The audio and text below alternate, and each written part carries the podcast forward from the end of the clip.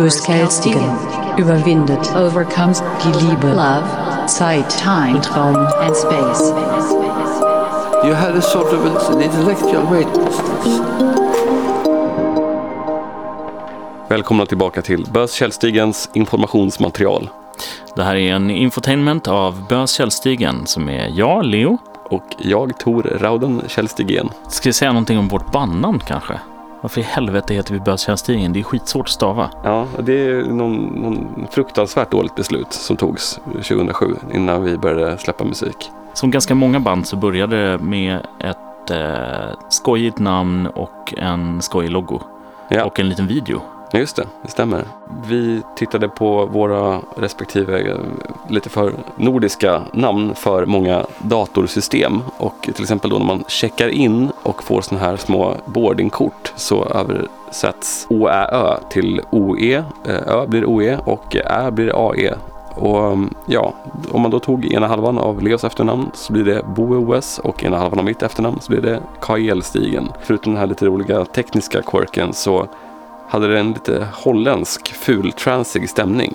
Lite så här retligt. Någonting som man eh, ändå måste älska. Mm, Holländsk fulltrans. så det tog vi. Den första låten som vi ska prata om är Detant som är influerad av en Daft Punk-låt som jag lyssnade väldigt mycket på ett tag. Den här Daft Punk-låten hade ett fruktansvärt dåligt intro så jag gjorde en edit av den och eh, tog bort introt och la upp låten på en känd molnlagringstjänst för ljud. Men den blev nedplockad ganska omgående för att det var en copyrightad låt. Då blev jag ännu argare. Så Och- jävla taskigt. Ja, mig kan man inte stoppa tänkte jag. Så då så togs ackorden från den här låten och eh, det blev en ny låt. Och där är vi. Den här fjärde och sista delen är också den lite franska delen av skivan. Det kommer ni förstå varför.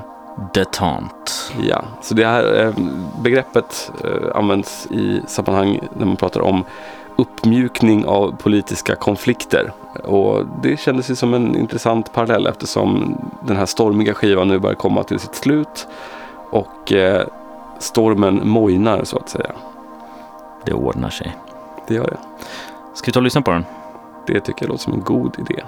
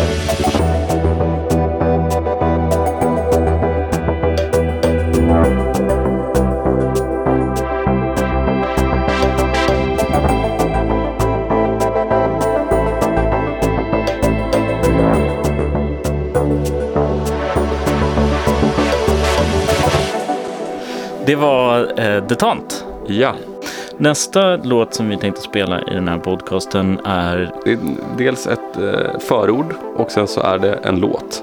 Och förordet det hålls av en av mina favoritpersoner på jorden, Erik Cornell, som är en svensk diplomat. Och eh, jag träffade honom för eh, ett tag sedan och eh, han berättade om sina erfarenheter från en av sina posteringar i ett bökigt land, ett riktigt knepigt ställe.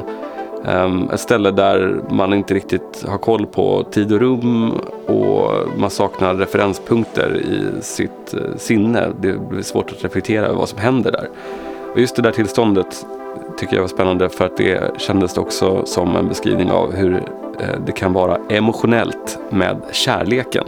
Det blev någon slags dubbelhet i det där. Um, så vi plockade in Erik på skivan och han står för ett eh, talspår som eh, taget ur sitt sammanhang helt klart är det konstigaste i hela produktionen. Men den sätter punkt för skivan på ett fint sätt tycker mm. jag. Eh, han, han har ju väldigt god hand med språket när han pratar om en intellektuell tyngdlöshet. Och... Ja, det, det är väldigt fint. Eh, hans eh, intonation är också helt fantastisk. Eh, och det känns verkligen som att det synkar precis med hela skivans koncept. Och på något sätt så blir det också lite som att man skulle kunna se oss själva i Erik som sitter och reflekterar över den här äh, låtproduktionen eller albumet om många, många år och undrar vad, vad tusan vi höll på med. Ja, vi river väl av äh, de här båda låtarna. Mm. Eh, från Erik till Finale. Here one lives in a life where there are no points of reference. So you, you have no comparison. It doesn't work. You must understand that when I report something that has happened or I am, so you have asked me to comment on something and so on. I have, I have only my own judgment. And I have no reference outside. So I don't know, so to speak, if I am standing or if I am leaning or if I am lying. Or it's like living in, in where you have no weight you had a sort of an intellectual feeling of weightlessness, an intellectual weightlessness. But I don't. They, they couldn't understand it. Nobody. I, I could hardly understand it myself, and, and the chaps at home just thought that I was funny.